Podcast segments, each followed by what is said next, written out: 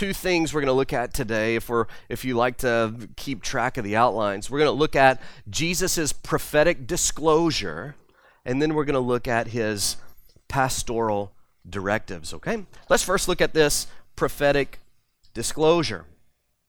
Now, much of the narrative describing the week of Jesus' crucifixion, as you will remember, is set in and around the temple in Jerusalem.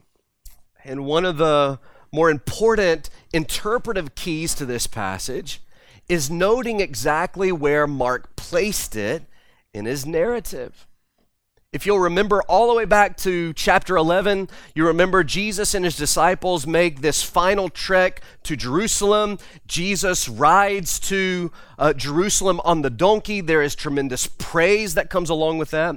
And do you remember he goes into the temple, he looks around, he observes, and then he goes back to Bethany for the night and he thinks about what he's observed. And do you remember what he did the next morning? He goes back, he's headed back to the temple, except he stops at a fig tree that was in bloom but had no fruit. And he curses the fig tree as an illustration of the dissolving, the end of Israel's temple and Israel's worship. A dramatic change is about to happen, and Jesus is illustrating that in the parable of the fig tree in the enacted parable there. And you'll remember through his teaching there, all of this is leading up to this moment when there is a literal fulfillment of that. And it's going to happen in the time of the apostles. Rome will eventually come in in the years leading up to AD 70. Titus will come in and he will promise to raze to the ground, R A Z E, raze to the ground everything that is there in Jerusalem in response to a rebellion. And that's exactly what happened. And so Jesus is describing that. He is, he is forewarning his disciples about this occurrence. Let's look at it there in verse 1. And as he came out of the temple, one of his disciples said to him, Look, teacher, what wonderful stones and what wonderful buildings. And Jesus said to him, do you see these great buildings? There will not be left here one stone upon another that will not be thrown down.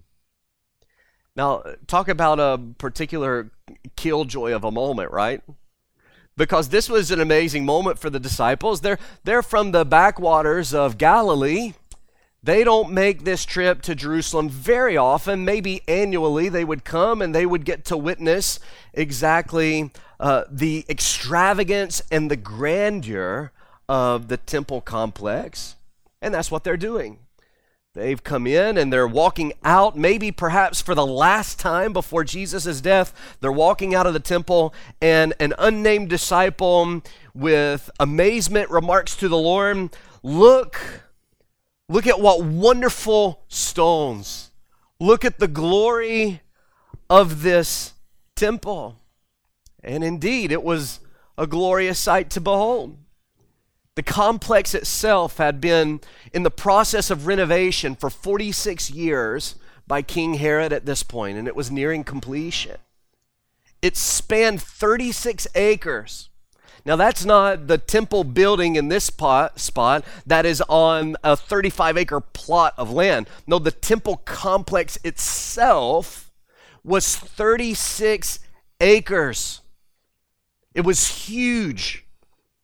The stones that, uh, that, that made, uh, made up this great complex. Josephus, a Jewish historian, wrote that some of the largest ones were some 40 or 50 feet long some 11 feet tall and 8 feet wide, weighing hundreds of thousands of pounds. Massive stones have been brought in to construct this amazing temple. But it's not only that, there was a particular ornamentation to this temple that Herod had brought in. The outside of the walls were plated in various places by pure gold. The gates were made of gold and brass and precious metals. And the parts of the stone that wasn't covered in precious metal were a purest white. So that Josephus said, from a distance, when you're approaching Jerusalem, the temple itself looks like a snow clad mountain in the midst of Palestine, in the midst of the desert mountains of Judea. It really would have been an amazing thing to see. And the disciples have spent their time there, and they're walking out of the temple here in this moment. And one of them looks up and says, Lord, look how amazing this is. Look how awesome this is. And this is what sparks Jesus' lesson. It's this particular comment, this particular prophetic disclosure that everything that they saw will be destroyed. And this surely must have come as a shock to the men. The temple, then, as it is today for Jews, was the very focus of Jewish life and worship. For them, it was literally the house of God where He had promised to dwell among His people. And of course, we can read the Old Testament. We can go to Ezekiel's book and we can see that uh, the vision Ezekiel had, where the glory of the Lord was removed from the temple some hundreds of years before this event actually took place. But in the minds of the Jews, as they journeyed to Jerusalem, as they saw the temple, it stirred all kinds of spiritual emotions in them. And just like they had no theological capacity for a Messiah who would suffer. Neither did they have any kind of capacity in their minds for a fruitful spiritual life that was absent of the temple and the forms of worship that the temple represented and stood for. So when they're coming out of the temple and, and the, the disciple says, Look at how wonderful this is, and Jesus says, Yeah, it's all going to be destroyed, this is, this is not a small passing statement from the Lord. This is hugely impactful.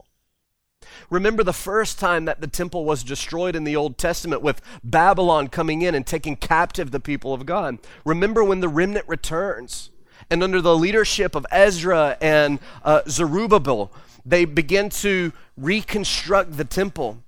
And the ones who were old enough to have seen the former temple, Solomon's te- temple, remember what they did when they saw the new one? They wept.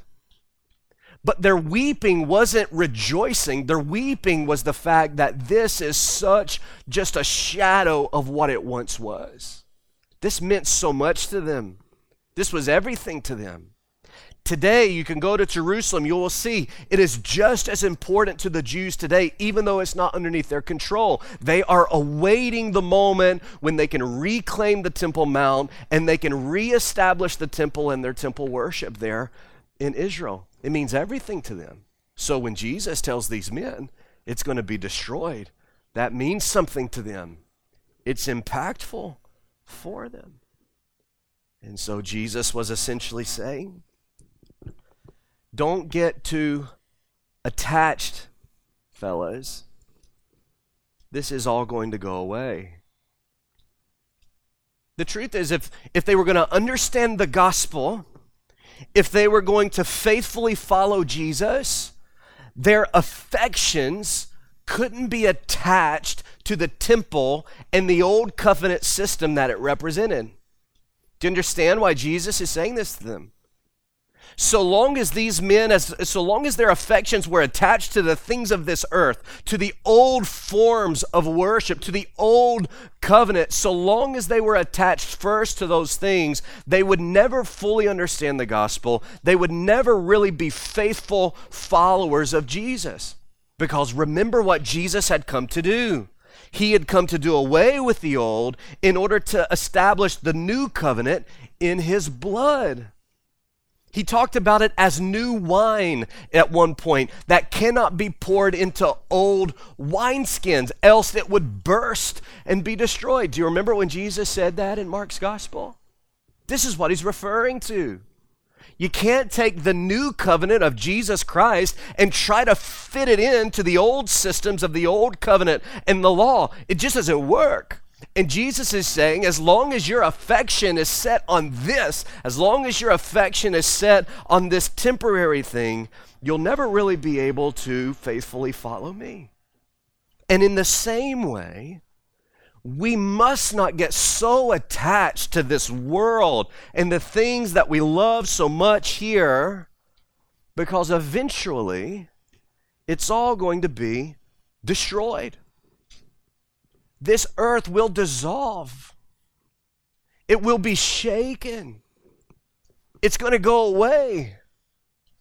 Don't waste your time setting your affections on the things of this world. Paul says, set your mind, set your affections on heavenly things, set your affections on the things of Christ. Christians belong to another kingdom. And we're awaiting the day that this earth will finally be dissolved and the new heavens and the new earth will be ours in eternity. And just as Jesus is describing to these disciples, don't get attached to the temple, it's going away. Just focus on me, trust me. So he says to us through this passage don't let your affections get set on the things of this earth. Follow me, trust me. The end is coming. Look at verse 3. And as he sat on the Mount of Olives, opposite the temple, Peter and James and John and Andrew asked him privately, Tell us, when will these things be? And what will be the sign when all these things are about to be accomplished? And so the disciples just chew on the Lord's statement for a little bit, don't they? Sometime later, they're on the Mount of Olives. Uh, I, I, should have brought the picture for you today. I, I showed it uh, several weeks ago, a picture of when my dad and my brother were there. You can be on the Mount of Olives, and it's directly adjacent to the temple compound, the temple complex and mount in Jerusalem. That's where Jesus and the disciples moved to. They transfer over to the Mount of Olives. They're sitting there adjacent from the temple and they're just looking at it. They're gazing on it. Four of them pull Jesus to the side, or perhaps the others have gone to another place. Maybe they've gone on to Bethany for the night. And these four disciples, while they have Jesus to themselves, ask him, When are these things going to happen, and how will we know when they are about to happen. And I think there's three questions here for us to deal with just briefly before we move on. One question that isn't asked, one question that isn't answered, and then one question that serves as the basis for Jesus' teaching. The first question that isn't actually asked is why? Why?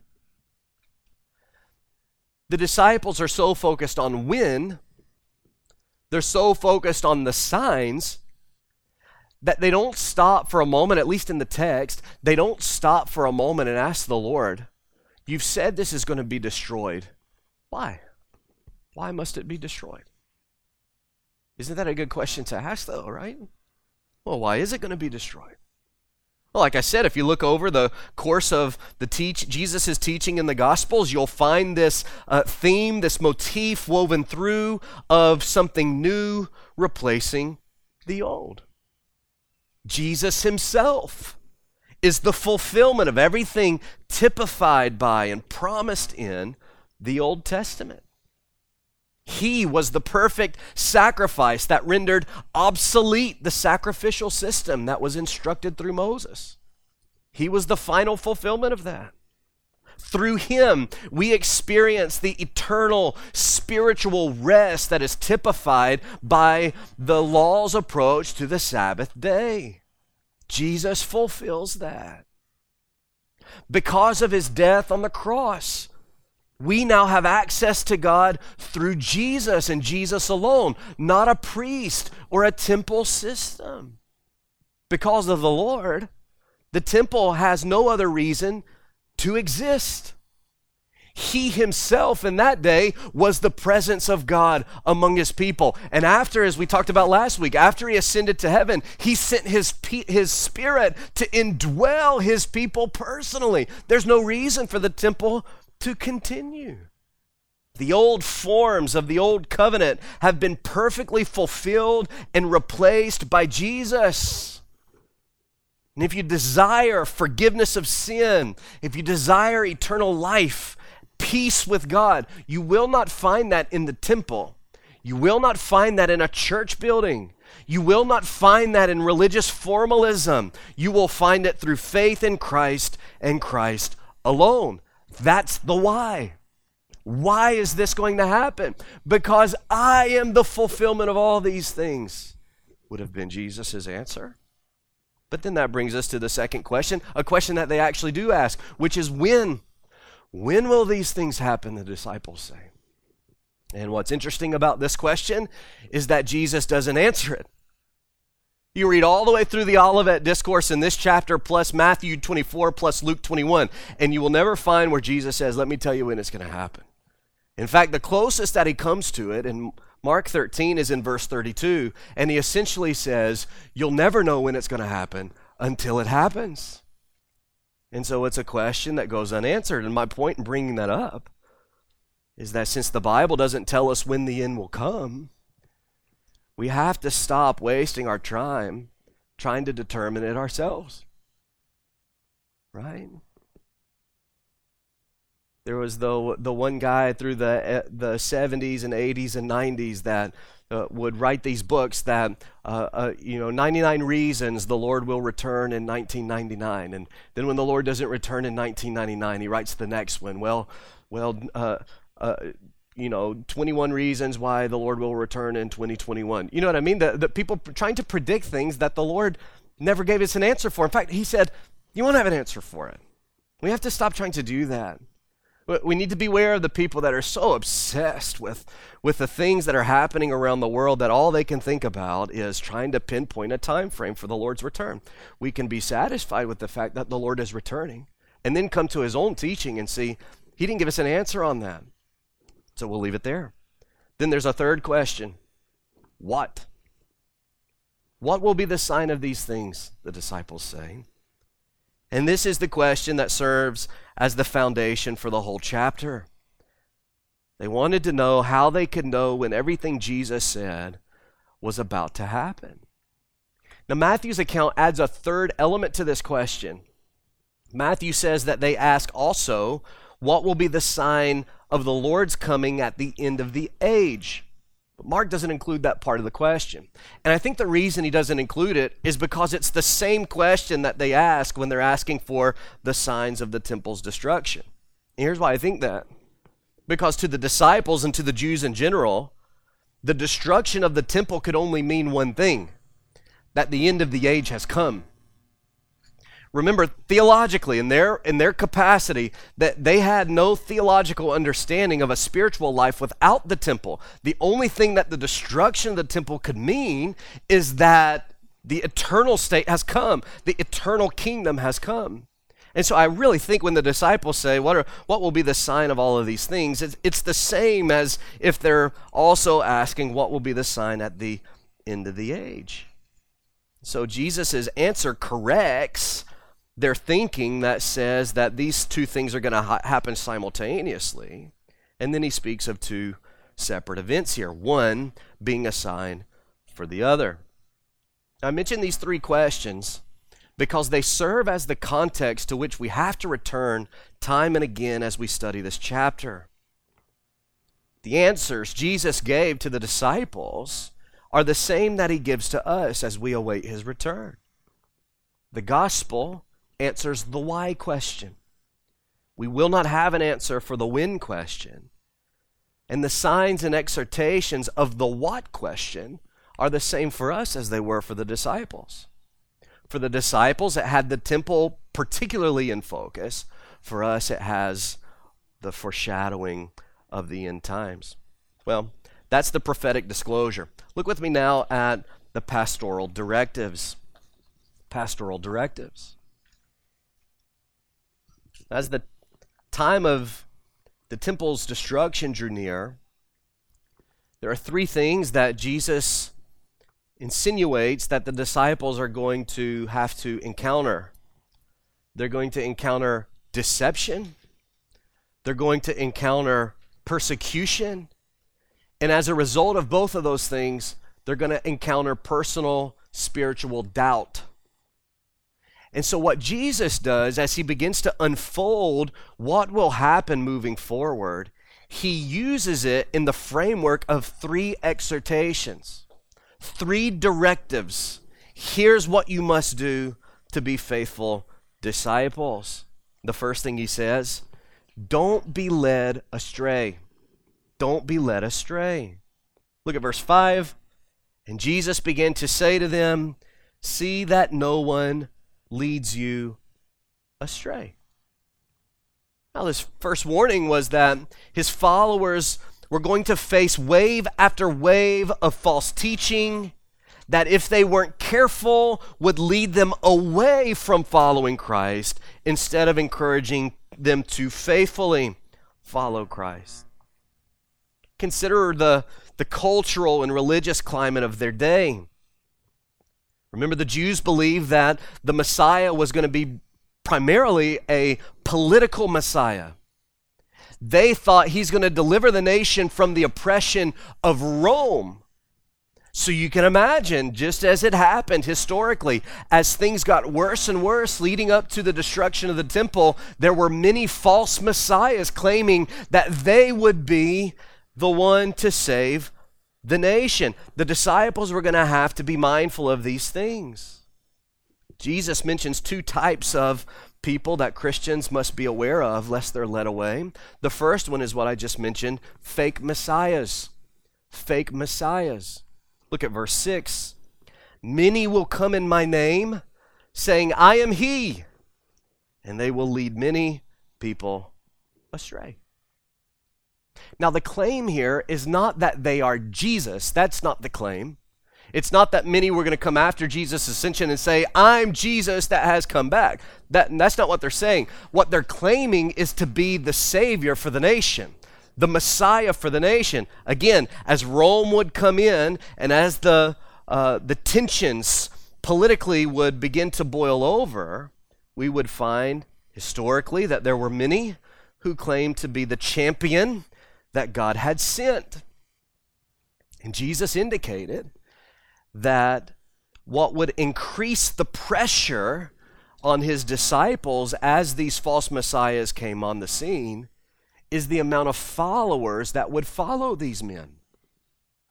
I think it was a man uh, uh, named Judas Maccabeus who would be responsible for the rebellion around uh, the uh, AD 65 to AD 66, responsible for the rebellion. He would be the one claiming, I will be the one to deliver the nation. God has sent me. And there were masses of people following this man, following this man to their destruction. Jesus says, Don't be led astray by the fake messiahs, that the one saying, I am he that will deliver the nation. These messiahs, these false uh, saviors would have the skills that align with the Jewish misunderstanding of the Messiah. And the disciples are going to face enormous pressure, enormous cultural pressure as the people around them begin to believe these claims and begin to abandon the truth of Jesus in the process. And Jesus warned this is going to happen.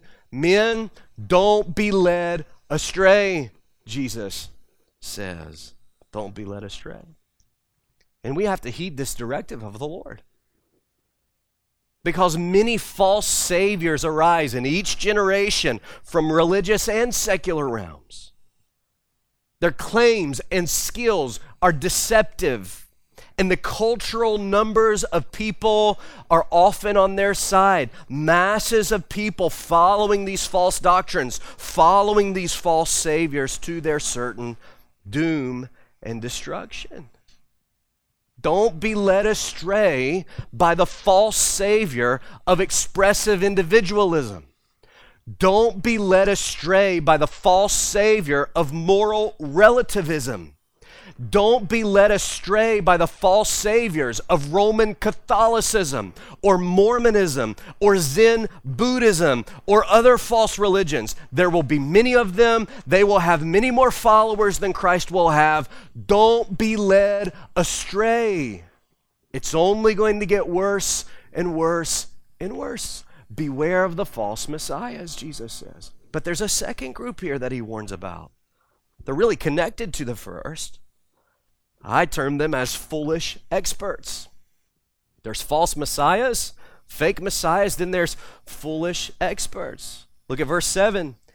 And when you hear of wars and rumors of wars, do not be alarmed. This must take place, but the end is not yet.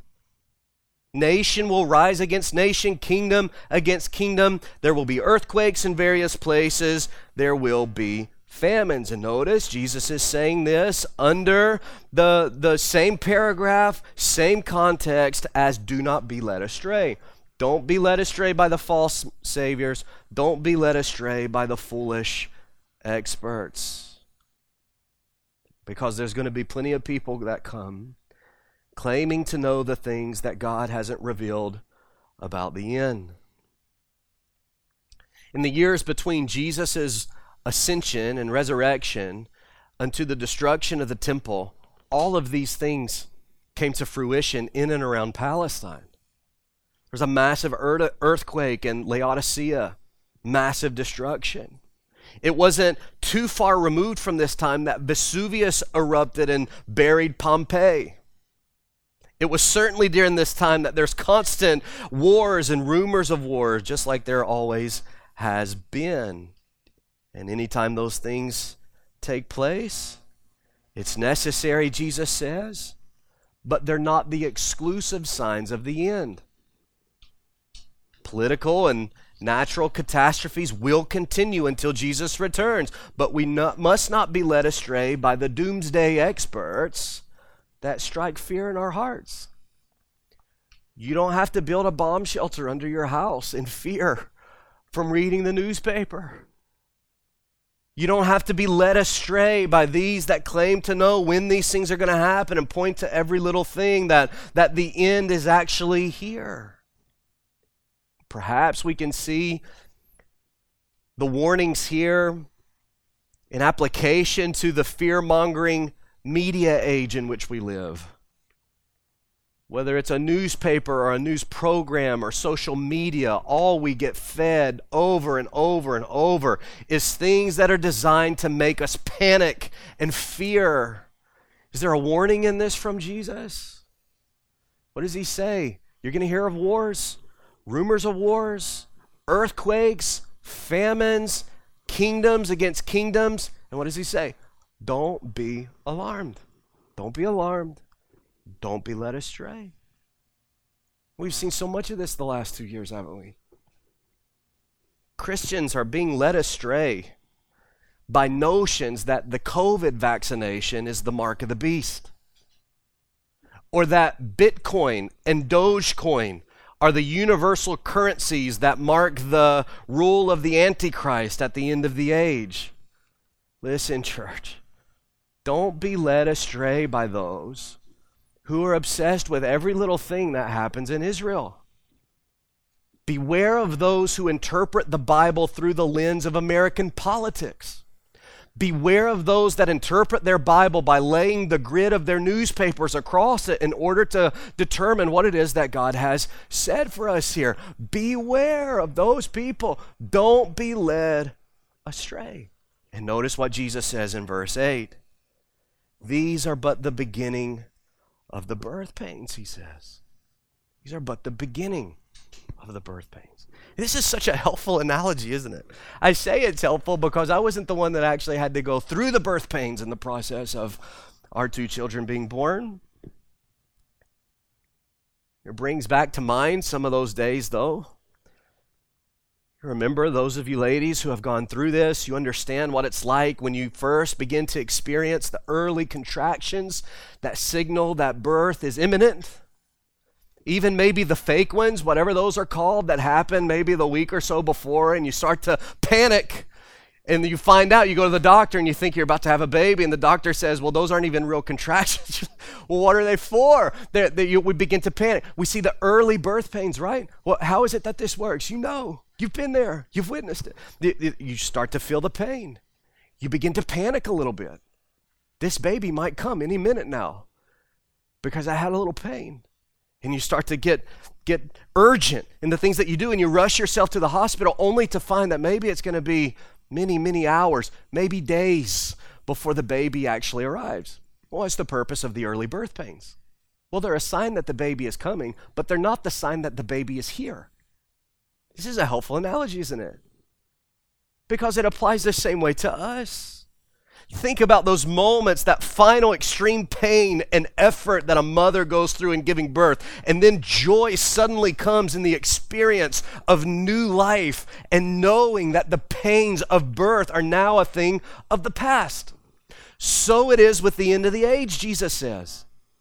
The disciples assumed that the destruction of the temple meant the end of the age. Jesus said it was not the end of the age, it was actually the beginning of a new era, a new era in redemptive history. It's just the beginning.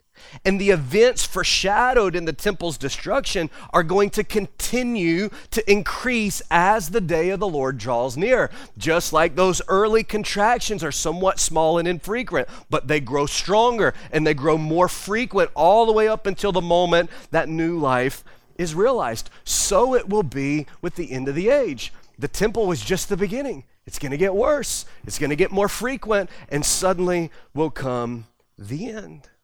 And so, as we read our Bibles, we quickly find that this analogy is so fitting. Things are going to worsen in this world. And at the end of the tribulation, the worst of the birth pains, the worst of the efforts, believers will rejoice in the experience of eternal life in the new heavens and the new earth.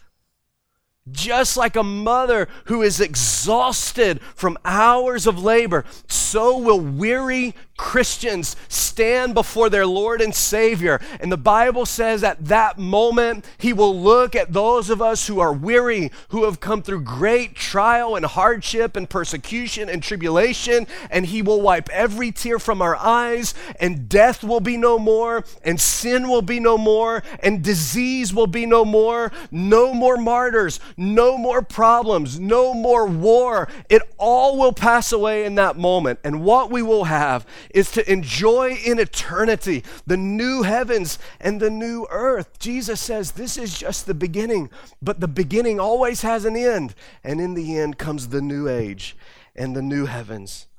What a day that will be! What a day that will be when my Jesus I shall see and I look upon his face, the one who saved me by his grace and he takes me by the hand and leads me through the promised land. What a day, glorious day that will be. Do you see what Jesus is doing for his disciples here? Things are going to get bad. It's going to be really hard. Endure, men, he says. Don't be led astray. It's just the beginning, and the end will come and the end will come with great victory and life.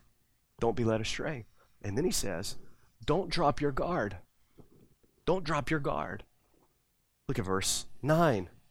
He very plainly says it. I know this is this is just such an amazing uh, sign of my ability as a wordsmith to come up with just tremendous ways to describe what this passage is saying.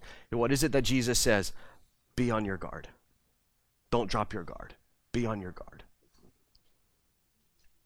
the directive here, it carries the idea of standing firm in the truth, being prepared for what will come as a result. And in these, this section, Jesus is reminding the disciples of the reality of persecution for believers in this life. Persecution for the gospel will continue it will increase as the day of the Lord approaches. And the Lord's directive was that we stand firm and be faithful to the glory of God. Isn't this what Paul was instructing the Philippian church with? In reference to his own suffering and their suffering in that day, he writes, Only let your manner of life be worthy of the gospel of Christ so whether I come and see you or am absent, I may hear of you that you are standing firm in one spirit, with one mind, striving side by side for the faith of the gospel, not frightened in anything by your opponents, he says. This is a clear sign to them of their destruction, but of your salvation, and that from God. For it has been granted to you that for the sake of Christ you should not only believe in him, but also suffer for his sake, engaged in the same conflict that you saw I had, and now hear that I still have. What is it that Paul's saying? He's saying what Jesus said. You're going to deal with persecution. And it will be great when I hear that you are standing firm together as the church, that you are standing firm in one spirit, that you are standing firm on the truth, not frightened by your opponents, because you recognize that to suffer for Christ in this life is an honor. It's a grace of the Lord that He would count us worthy to suffer for His sake, because we know at the end of this suffering is life eternal with Him. And so Jesus takes this reality of persecution as these men continued on in their walk with Christ. And I think he says three things about it here. First, he gives us the purpose of per- persecution in verse 9. The purpose, look at it. For they will deliver you over to councils, and you will be beaten in synagogues. You will stand before governors and kings for my sake. Why? To bear witness before them. To bear witness before them. And you only have to get a couple of chapters into the book of Acts, just days after Jesus tells them this, that these men are indeed delivered before the councils of the Sanhedrin. They're persecuted in the synagogues and cast out of the synagogues, not allowed to even return. They stood before governors and kings, as Paul stood before Agrippa, and they testified, gave witness to the resurrected Christ, all for the glory of God. So, in case we're tempted to think that the hardship we face is a result of God being out of control or perhaps unconcerned, Jesus proclaims there's actually a divine purpose to this. They would indeed stand before all of these people, and the purpose was to bear witness of the truth, which had two possible results. It had as one result the conversion of the lost. As people looked on to their persecution and listened to the message of the gospel, people were converted to Christ and they became Christians in that moment. It also served the purpose of judgment, a warning to the unbelievers of their damnation. And these results were to the glory of God, for He is the God of perfect mercy and of perfect justice. So, what does Jesus say the purpose of this is? You're going to glorify God in your persecution. You're going to glorify the Lord in your hardship. People will be saved and others will be warned, and in either case, the Lord will be glorified. The purpose of persecution. Then we see the product of persecution for them. Verse 10 And the gospel must first be proclaimed to all nations will be proclaimed to all nations. All people groups will hear the truth. So that when we endure the persecution for the gospel's sake, it results in the evangelization of the world. The statement pointed to a dramatic shift in God's plan to show his glory to the world. Do you remember how God's plan to reveal his glory to the world was structured in the Old Testament? Was structured through his people in Israel, through their worship, through the temple. People would have to travel to Israel to learn of this God. They would have to travel to Jerusalem, to the temple, to learn of his glory, to witness of his glory as they gazed upon his people and the way that they behaved and the things that they did. Not so in the New Testament. Temple's destroyed now, right? That's what Jesus is saying. And with that comes a shift in the way that God reveals his glory to the world. Instead of bringing people to a single place to reveal his glory, he takes his people, he indwells them, and then he scatters them around the world. And they take the demonstration of God's glory with them wherever they go. And what is often the agent of this scattering? Hardship, persecution.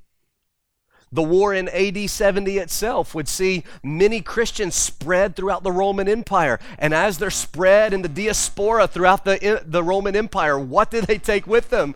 The words of the Lord are on their lips, and they preach the gospel. And we see, even in the book of Acts, we see a foreshadowing of the gospel going to all nations around the world. And Jesus says this will also be a sign of the end, that as the end of the age approaches, the gospel will prevail and the gospel will flourish around the world once again. We see the product of it. Then we see the promise in it, the promise in persecution. Verse 11 And they, when they bring you to trial and deliver you over, do not be anxious beforehand what you are to say, but say whatever is given you in that hour. For it is not you who speak, but the Holy Spirit. And what peace this provides to us. What peace. We don't have to attempt to predict the future so that we might prepare ourselves for its realities. We don't have to do that. We only need to faithfully follow Christ and trust his promise that he will send his spirit to sustain us in those moments. Wasn't that the point of that whole section between John 14 and 16? Jesus is telling his disciples, we read some of it last week, I'm going away, but when I go away, I'm going to send my spirit. Now, I want you to think about that for just a moment. I prayed this this morning here in this room before people began to show up for, for worship today.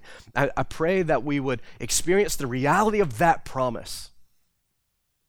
That as we gather for worship, we have the promise of Christ's Spirit to help us understand His truth, to help us respond to His truth in the way that we need to respond, to enlighten us to His glory, to inform and help us and encourage us in our worship.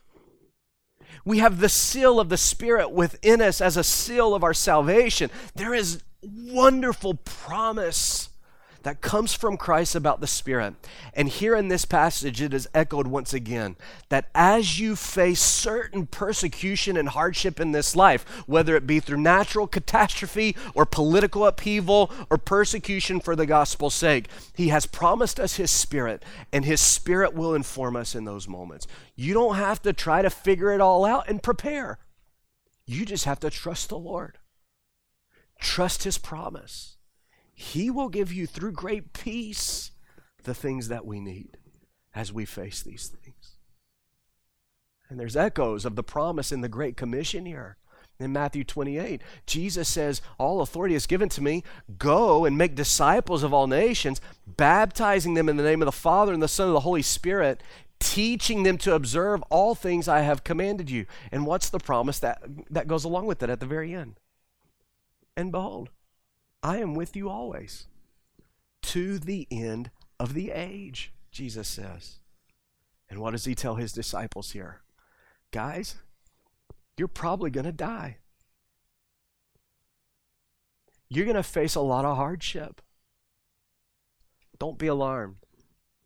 I'll be with you. I will be with you. What peace that brings to our hearts.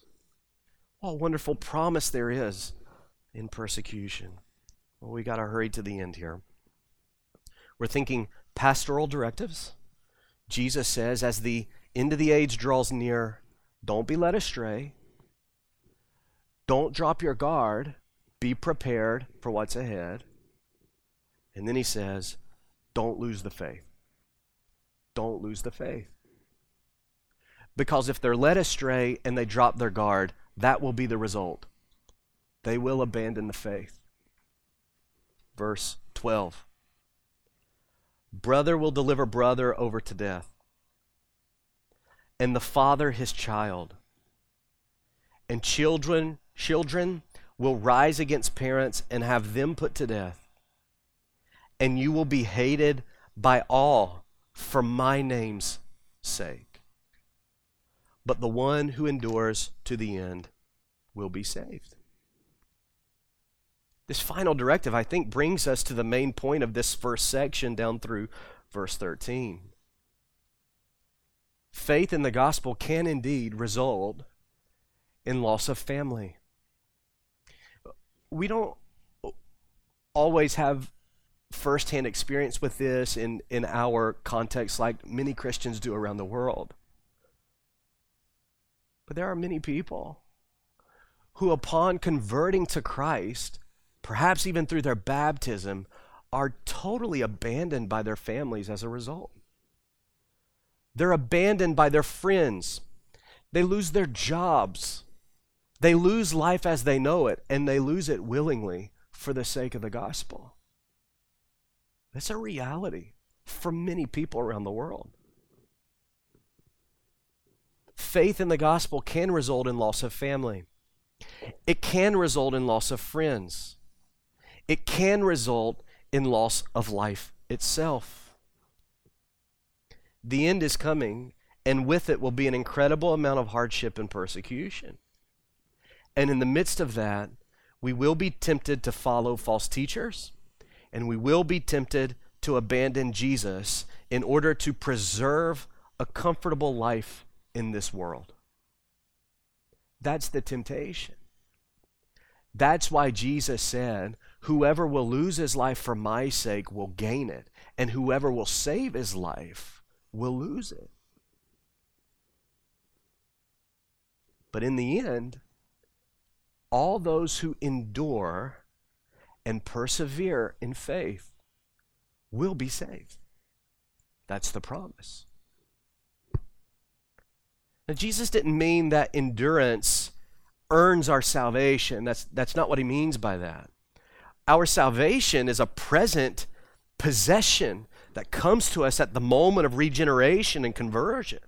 We can trust that. Our eternity is secure at the moment that we're saved. But there is a dynamic to our future salvation here. There, there's echoes of Jesus' parable of the soils. Do you remember? Jesus said that the gospel would be cast, the seed would be cast on various types of soil. And there were two types of soil that, that for a time appear to be fruitful. They appear to be believers, but either through sin or persecution, they fall away. But the promise from Jesus in that is that those who have truly trusted Christ alone for salvation will prove to be fruitful even in the end. And how do we apply the end here? Look again at the verse 13. The one who endures to the end will be saved.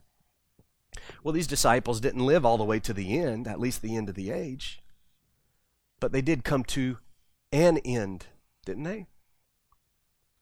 All of us will face the waves of death, as we'll sing about in just a moment. Christ, the sure and steady anchor, as we face the waves of death.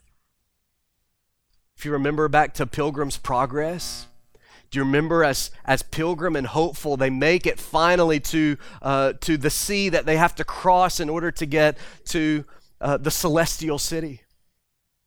And it represents death, doesn't it? And in that moment, Pilgrim wavers for just a minute, afraid of the death that awaits him. And we can expect that at the moment that our death approaches, we will be tempted to abandon the faith. Will you trust Christ even in those moments? And Jesus says, The one who endures to the end will be saved. For you, the end may be natural death. For you, the end may be disease. For you, it may be some type of devastating consequence. For you, it may be persecution, hardship, the sun beating down on us like it did the seed that Jesus talked about in that parable. But the one who endures will prove to be fruitful. That's a promise of the Lord. So endure, Jesus says. It's a pastoral warning. Endure. Don't lose the faith. Don't throw in the towel. Stay faithful. Trust me continue. The Olivet Discourse is so very helpful, but we have to approach it with the right purpose, as I said in the beginning. We can learn lots of things about the end of the age, and we need to learn those things. But the purpose of this section is in order to exhort us to faithfully follow Jesus. Do you see it? And just as the temple came to an end in AD 70. The end of this world is going to come. The end is coming. Are you ready for that? Are you ready for the end? Have you trusted Christ alone to forgive your sins? Will you endure the deception? Will you endure the destruction? Will you prove to be a faithful disciple? We prayed about our discipling initiatives earlier in the service. Do you know why those things matter? They matter because we need one another to spur us along in this, don't we? Sometimes we, we come to church Sunday by Sunday and we do the best we can. We only have limited time together on Sunday mornings, don't we?